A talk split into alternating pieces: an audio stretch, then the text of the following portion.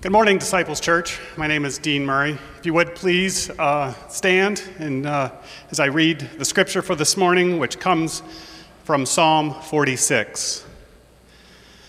God is our refuge and strength, an ever present help in trouble. Therefore, we will not fear, though the earth give way and the mountains fall into the heart of the sea. Though its waters roar and foam, and the mountains quake with their surging. There is a river whose streams make glad the city of God, the holy place where the Most High dwells. God is within her, she will not fall. God will help her at break of day. Nations are in uproar, kingdoms fall. He lifts his voice, and the earth melts. The Lord Almighty is with us. The God of Jacob is our fortress. Come and see what the Lord has done, the desolations he has brought on the earth. He makes wars cease to the ends of the earth. He breaks the bow and shadows the spear. He burns the shields with fire. He says, Be still and know that I am God. I will be exalted among the nations. I will be exalted in the earth. The Lord Almighty is with us. The God of Jacob is our fortress. This is the word of the Lord.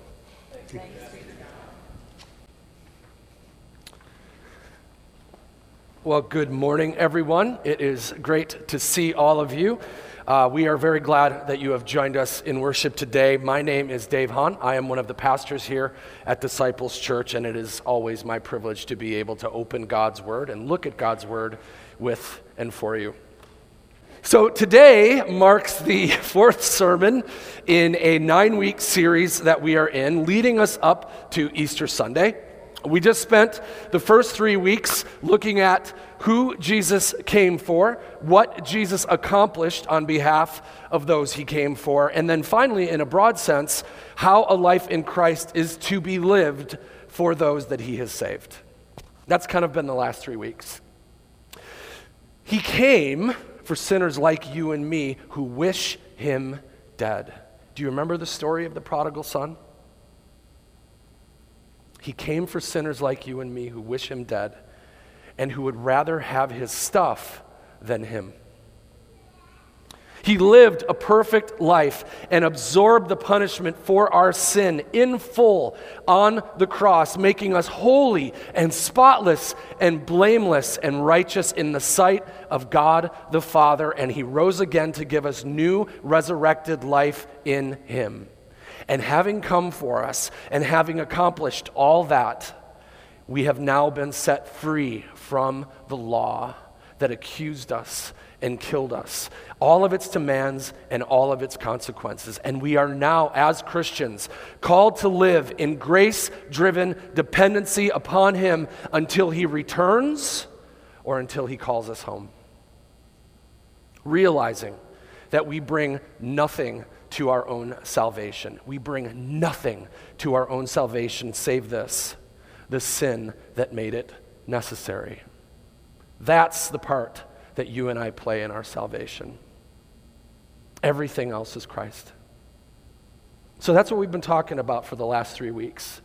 No small things. really, the gospel. And we just wanted to be able to refresh and remind you of the gospel so that as we head into these next six weeks, the gospel is always present as you consider the things that we're about to talk about. So now, as new creations in Christ, knowing and believing the gospel to be true, there is an important question to consider. And Jonathan asked this question last week. It's actually a quote from Gerhard Forde, and it's this What are we going to do now that we don't have to do anything? What are we going to do now that we don't have to do anything? Our salvation is eternally secure in Christ, and we remain in this world even though we don't belong to it. So, with that said, what does life in Christ look like specifically for we who belong to Him? What ought the life of a Christian consist of? Not for the purpose of earning our salvation, but as an outworking of it. Not to earn God's love in Christ, but to grow in it and then to share it with others. So, beginning today, over the next six weeks, those are the questions that we are going to explore biblically. And with each week that we gather, we want to give you time to consider these things by being silent with God, to hear from Him, to spend time with Him. And we also want to provide some practical helps, which we hope will lead you into greater depth and greater maturity in Christ. So we are really excited to share these things with you, and we wanted to let you know where we're headed. And we really do look forward to what God is going to do in each of us, in and through it. So in April of 1521, an Augustinian friar was summoned to Worms, Germany, to account for a teaching he had put forth that was based on the study of the book of Romans, which declares that the righteous are justified by faith alone and not by works. He was questioned and accused, and ultimately he was asked to recant and deny this teaching. Upon returning to his room that evening, this same priest noticed that his Bible was open to Psalm 46. And so he read it anew. And the next morning, after much reflection and prayer, this same priest, known by the name Martin Luther, stood before his detractors and responded with these infamous words Unless I am convinced by Scripture and plain reason, I do not accept the authority of the popes and councils, for they have contradicted each other. My conscience is captive to the Word of God. I cannot and I will not recant anything. For to go against conscience is neither right nor safe. God help me. Amen. Psalm 46 was thought to be Martin Luther's favorite psalm. And as such, it is often referred to as Luther's psalm. That's how it's known. He would often say to his friends and partners in the gospel, Come, let us sing the 46th psalm and let the devil do his worst. Let us sing the 46th Psalm and let the devil do his worst. I love Martin Luther. It was Psalm 46, my friends, that inspired Luther to write his most famous hymn that you may have heard and very well may have sung A Mighty Fortress is Our God. So Luther withstood extraordinary pressure and persecution from the outside world and those with the ability to ruin his life because he saw and believed what I pray Psalm 46 will cause all of us to see and believe today. And it is this that God alone is our refuge and our strength and our ever present help in times of trouble.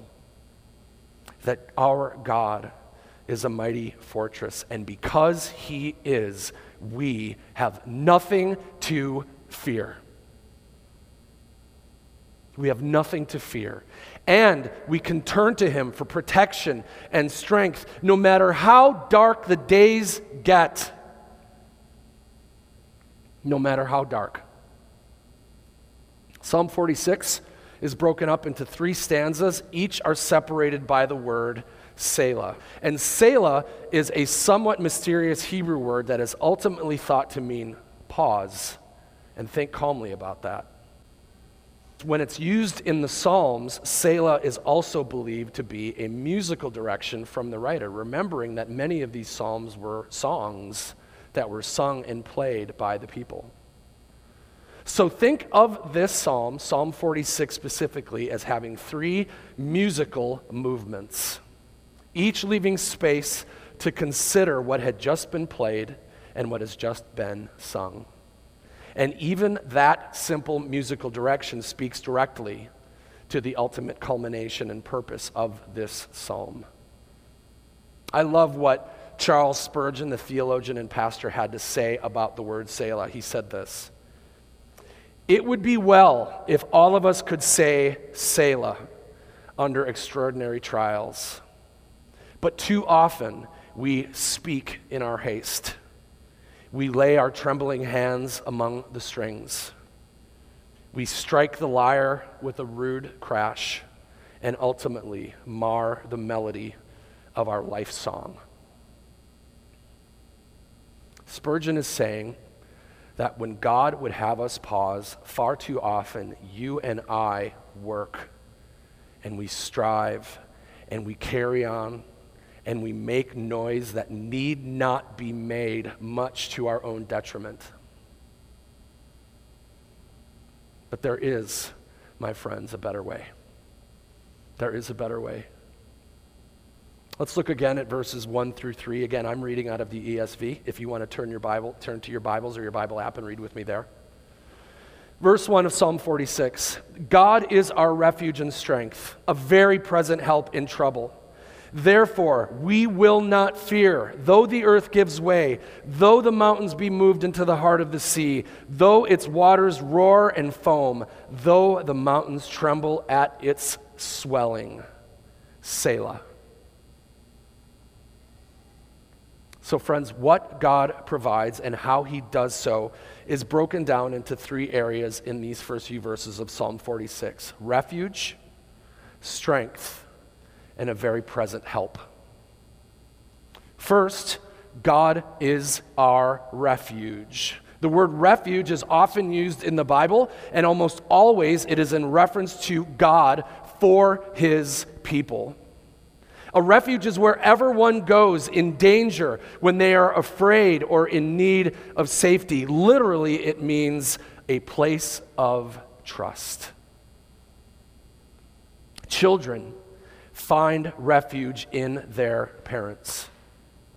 Soldiers find refuge in bunkers. And the super wealthy and eccentric find refuge in panic rooms. And for the Christian, God is our refuge. No bunker, no panic room, no parent is going to be able to protect and be a place of trust the way that God our Father is to us. People and things and places may promise refuge, but they will fail you. But God never will. God never will. Secondarily, Psalm 46 says that God is our strength. And not just strength for us, but strength in us. So when we find ourselves saying and realizing, we cannot, God, I can't, God says, I know, but I can, and I will. It is in your weakness that my power and strength is made perfect. When we say, I can't, God says, I know, but I can and I will. And finally, God is said to be our very present help. And this phrase, very present, means that He is not far off. And He is not unengaged. He is not aloof. Rather, He is right there with us nearer than the closest friend, and yet more powerful and capable of giving us the help that we need than anyone or anything. Therefore, the psalmist says, because he is our strength and because he is our help, and because He is our refuge, we need not fear. Because the God who makes and sustains all things by His word loves us, is near us, and is for us. Even if the earth itself gives way, or if the mountains fall into the sea, even then. Now, I think that verses 2 through 3 are hyperbole. I don't know that the earth is necessarily going to give way or that we will see mountains fall into the sea. It's a bit overstated and exaggerated, but even if it were to happen,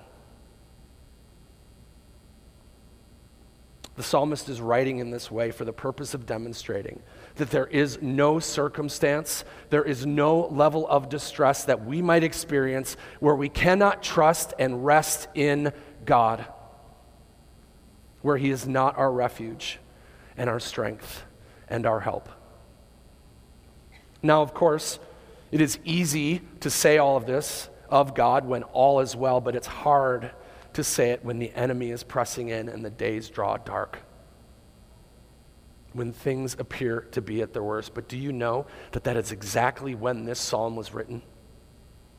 In the midst of great trouble and crisis for Israel. The psalmist makes this declaration to all the people of God, including you and me, so that we might be encouraged and not fear.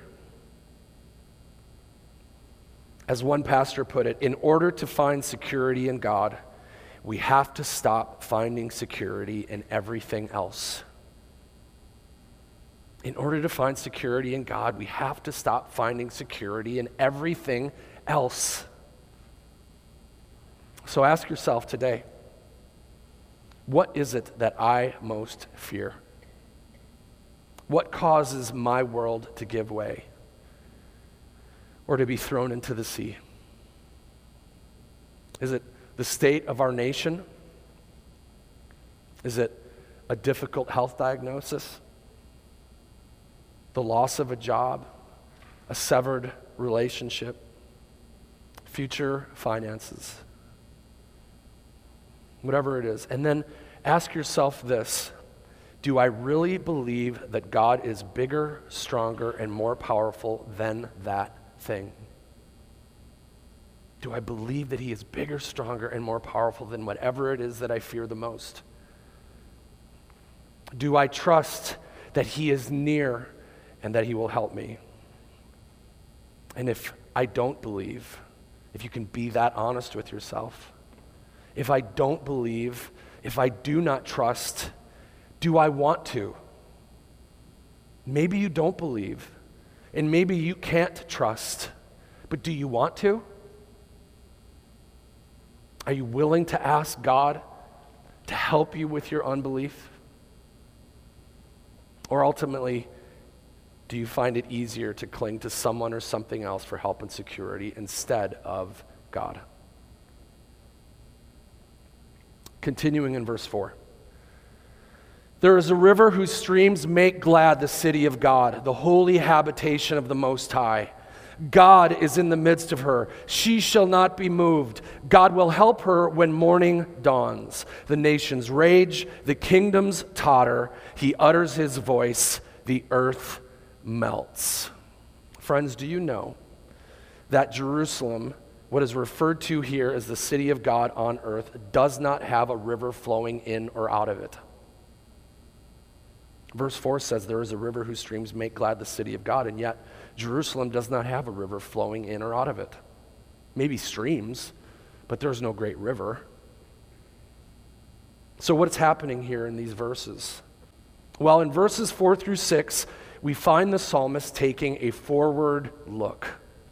A day that the prophets foretold in Daniel, Ezekiel, and in the book of Revelations. And it is here, perhaps, that you and I find our greatest source of hope.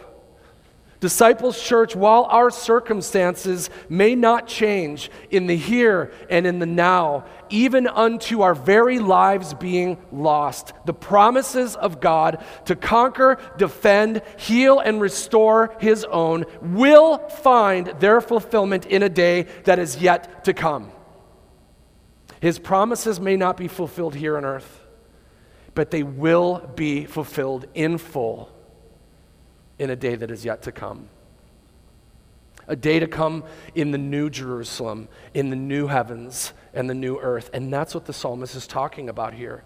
A day where there is no suffering, disease, war, and all other troubles. But here's my question, friends Is that promise enough for you and me? Is that promise enough for you and me? Do we find peace in knowing that there will come a day, even if it's not today? Hebrews 11 details a list of the faithful in the story of God. And among them were those who had God given victory here on earth, did incredible things. But also among them are those who suffered and were killed and were defeated. But do you know that the psalm ends by saying that no matter their fate on earth, God's favor rested upon them? That the world was not worthy of either. That through their faith in Christ, they found their true victory and hope in a life that is to come, saying, The Lord is my helper. I will not fear. What can man do to me? The Lord is our helper. We will not and need not fear. What can man do to us? And continuing in verses 7 through 9 of Psalm 46. The Lord of hosts is with us. The God of Jacob is our fortress. Selah. Come, behold the works of the Lord, how he has brought desolations on the earth. He makes wars cease to the end of the earth. He breaks the bow and shatters the spear. He burns the chariots with fire. In verse 7, and then again in verse 11, we find an identical phrase with two distinctly meaningful names for God the Lord of hosts and the God of Jacob. Now, the name, the Lord of hosts, is perhaps familiar to many of us, at least sounds familiar.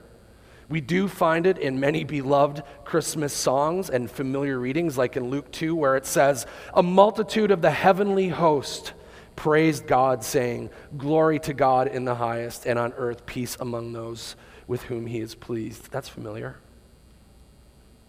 But what does that title mean? What is heavenly host? What does it mean that God is the Lord of hosts? Well, it, it is in reference to God's command over his armies. Not only the army of his peoples here on earth, but the armies of heaven, all the armies of heaven. God sits in command over all of them.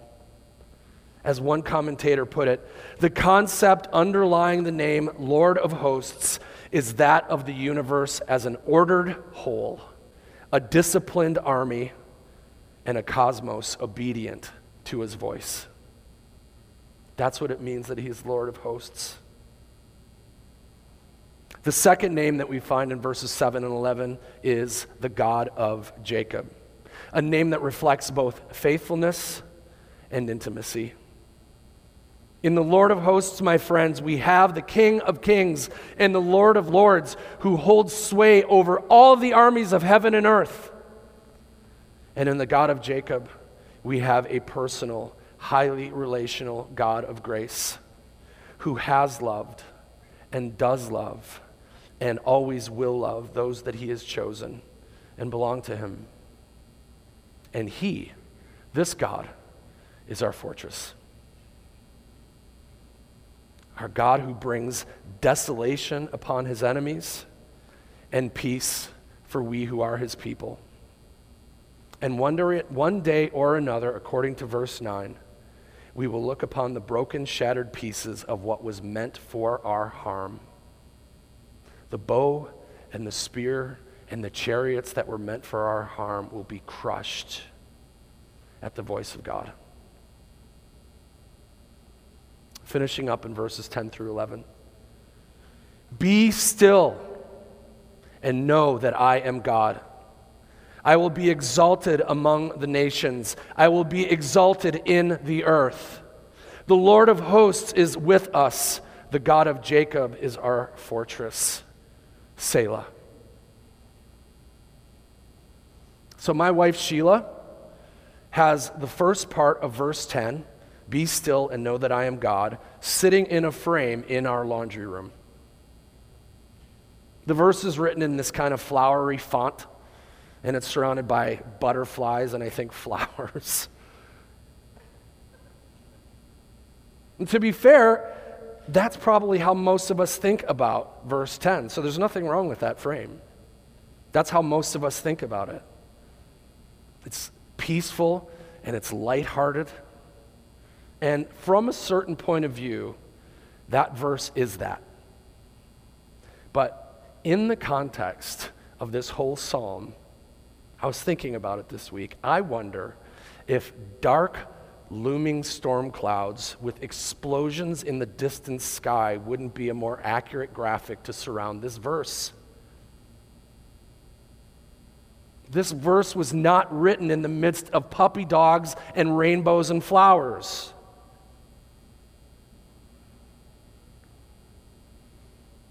Out of context, be still may not communicate what is actually going on in Psalm 46. Do you know that the New American Standard Version of the Bible translates verse 10 as cease striving? Cease striving. The CSB translates that verse as stop your fighting and know that I am God. And the message, the Eugene Peterson version of the Bible, translates verse 10 as step out of traffic. Cease striving. Stop fighting. Step out of traffic and be still. God's command to stop, to cease, and to be still, friends, is primarily for his enemies and all who war against him. But it is also for his people, for his people who are afraid and working to save themselves from that which threatens them. After all, the Psalms of God are for the people of God. So the command to stop striving, to stop fighting, to be still is certainly for his enemies, as he is God and has command to say those things.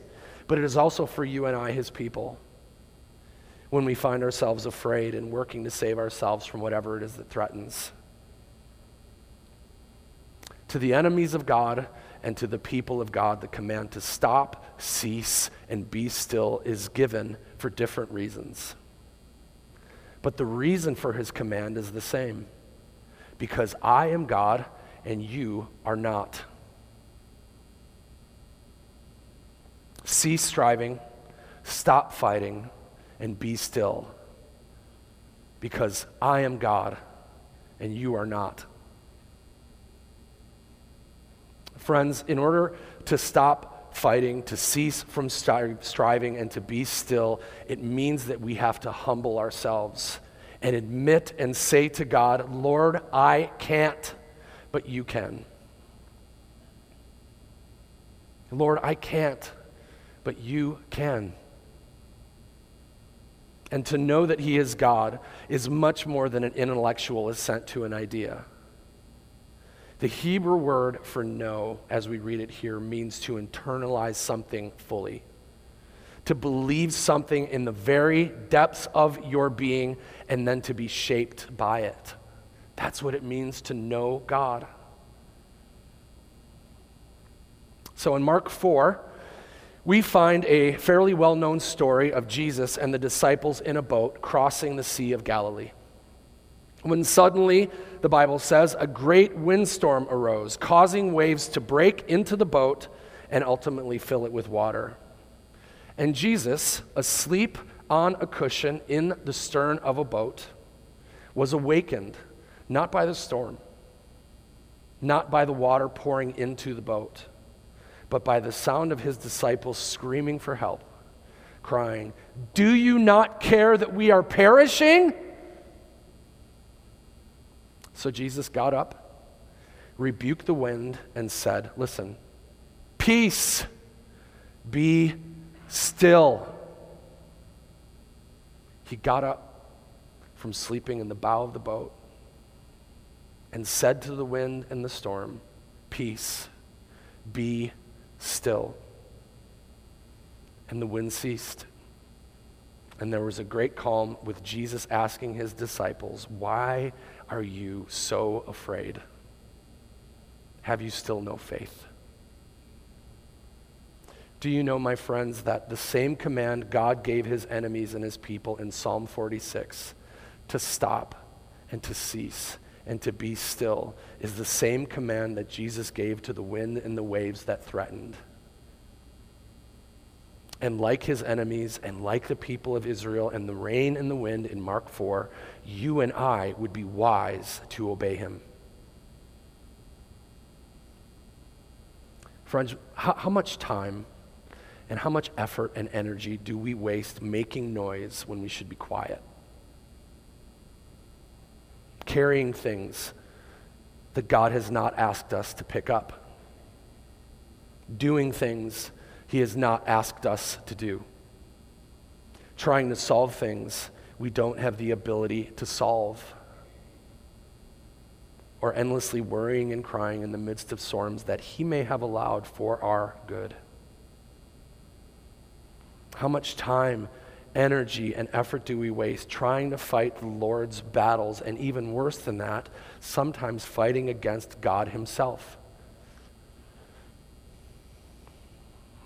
So, our son Seth just got his temporary driver's license on Friday.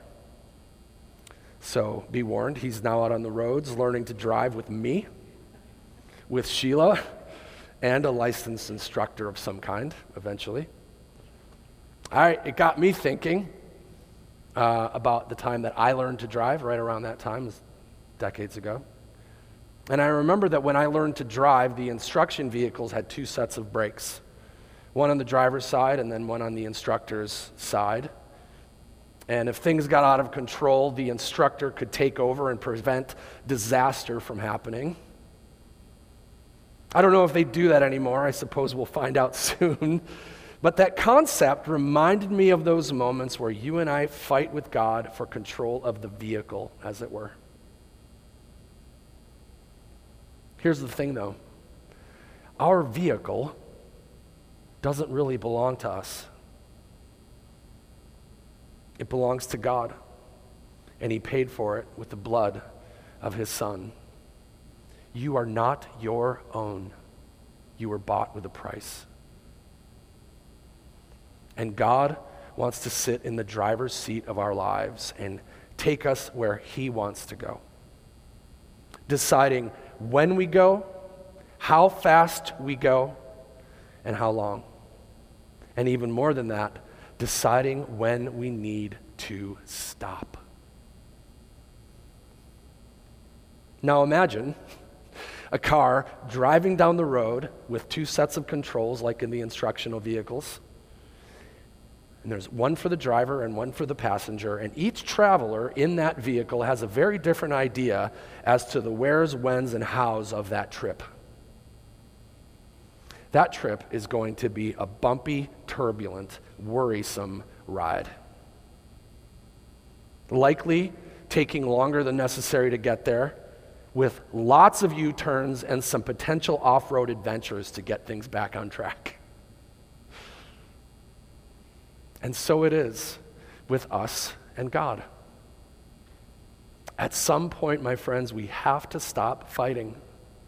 We have to cease striving and be still and know that He is God, resting in His strength and His very present help. At some point, like Miss Carrie Underwood, we need to say, Jesus, take the wheel. Take it from my hands. I can't do this on my own. I'm letting go. How's that for a pop culture reference from nowhere? Friends, fighting and striving and busyness is found both outside us and within us if we want to know. We, we fight and we strive and we keep ourselves busy both in here and out there. Externally, it is our fast paced, overactive, busy lives that keep us from hearing God's voice and enjoying Him. It is a noisy world. And internally, we have anxieties and worries and self imposed, listen to that, self imposed to do lists that keep us from being still in His presence. Because it seems that the quieter that we get, the noisier those inner voices become. Even when we're trying to be quiet, it seems like all of those voices get louder. But do you know that that is not what God has in mind for you and me? That is not what God has in mind for us. I mean, do you see evidence of a hurried, worried life in the life of Jesus Christ in the Gospels? Is that what you see? No. No. What we see instead is a life of stillness, calmness, and satisfaction in his Father, doing only what the Father would have him do and saying only what the Father would have him say. In fact, in the Gospels, we routinely see Jesus pull away from everyone and everything else to be alone with his Father, and then encouraging his followers to do the same. We see Jesus pulling away from everyone and everything else to be alone with his Father. Do you realize as you read the Gospels that not everyone Jesus encountered was healed or raised from the dead?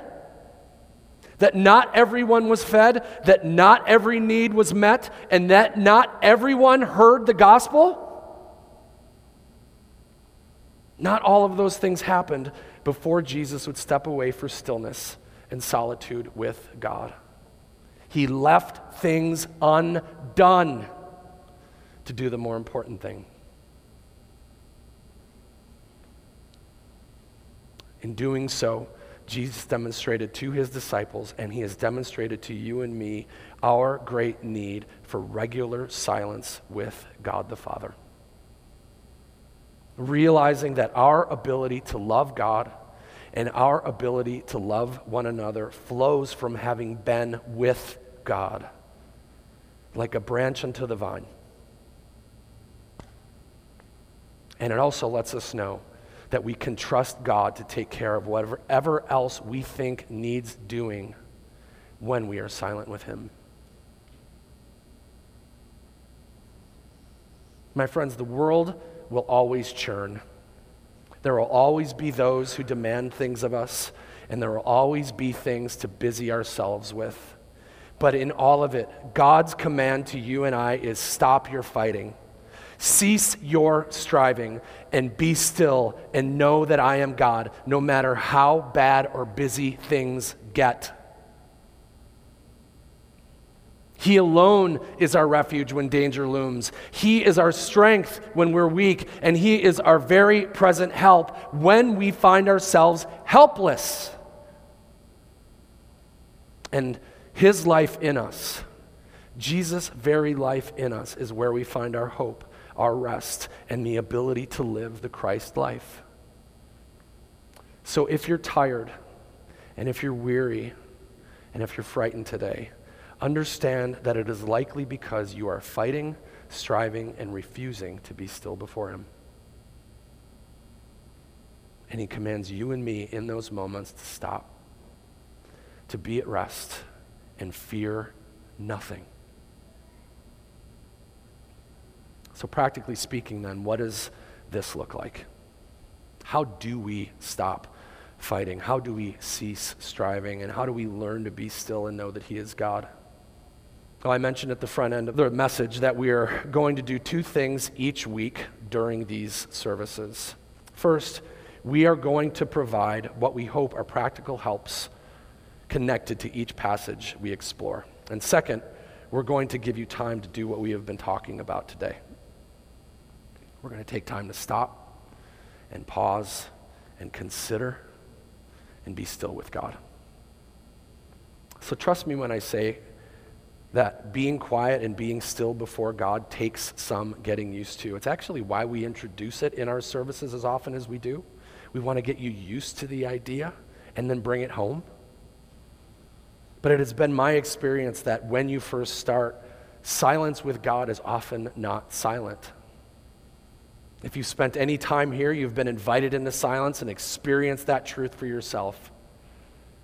Our minds tend to race, to do lists pop up, random thoughts come and go, right?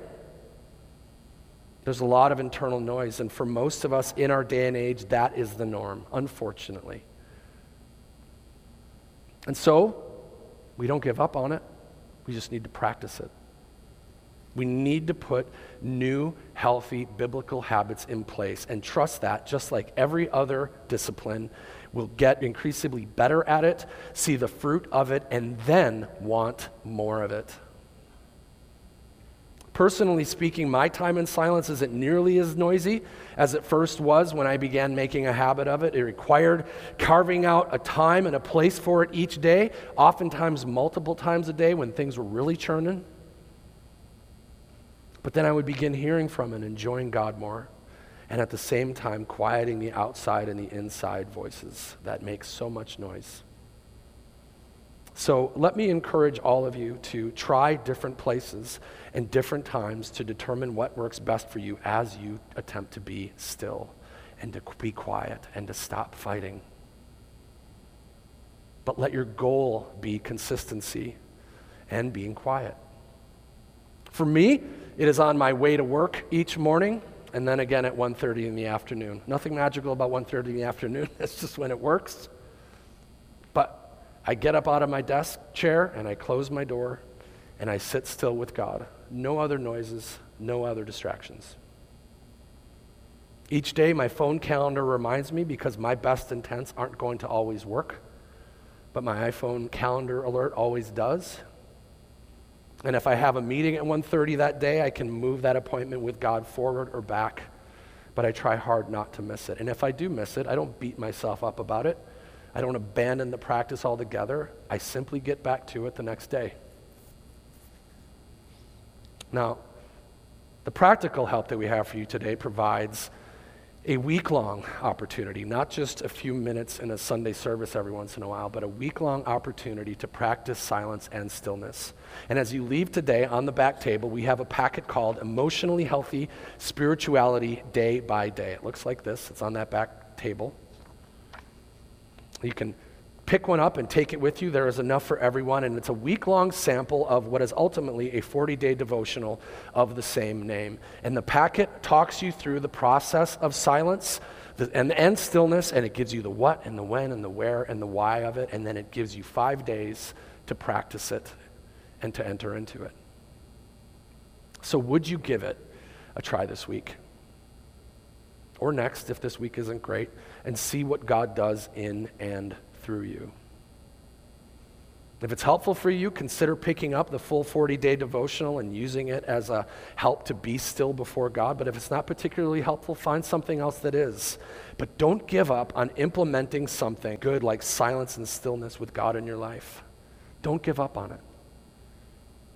My friends, if Jesus needed it here on earth, and there's all kinds of biblical evidence that he did, how much more do you and I? How much more do you and I? So I'm going to pray. And after I'm done, I'm going to ask you to take a few minutes to be still and to listen to and enjoy God. Don't talk, just listen and be still. And then after a few minutes of silence, we'll close with one more song in response. Let's pray. Father God, teach us this morning and always the familiar refrain of this psalm and to observe its musical direction. Selah. Would you help us to pause and consider who you are and what you have done? There's a time to make noise, but there is also a time to be still, to be quiet and rest. Father, every song is your song. Every instrument is your instrument, and every player is under your direction, whether they realize it or not. You alone are God, and we are not. Remind us of that. We live in a turbulent, sinful world that vies for our attention, our allegiances, and our worship, but only you are worthy of it. Remind us, God, that often storms are sent by you, and they are always made peaceful by you. Let us run to you, our refuge and our fortress, when this world threatens, believing you to be the strength we do not have and the help that we so desperately need. You are with us. Father, there is noise both outside of us and within us. Would you teach us to crave silence and solitude with you? And trust that in time you will melt the voices of opposition we have spent our lives listening to and that your voice will grow louder and sweeter. Lord, we confess that we fight, we strive, and busy ourselves to our own detriment. Would you help us hear your command to stop and to be still and then obey it? Where there is fear, would you help us to see how big, powerful, and present you are? So much so that fear itself may vanish in place of peace. Give to us an unquenchable desire to be with you in silence and to simply enjoy your voice and your presence. It is good for us to be quiet. As we step into a short time of silence this morning, would you keep our minds and hearts on you? And if we should drift, bring us back, for it is not you who leave, but us. Give to us this week and in the weeks to come the desire and ability to commit to regular silence and solitude with you, where we can practice stopping and being still. Would you cause us to see and hear you in it? And to be so transformed by our time with you that our desire for that time would only increase. Father, teach us to slow down and give our time, our hearts, and our thoughts to what is eternal and that, would, that which gives you glory. In Jesus' name we ask and we pray. Amen.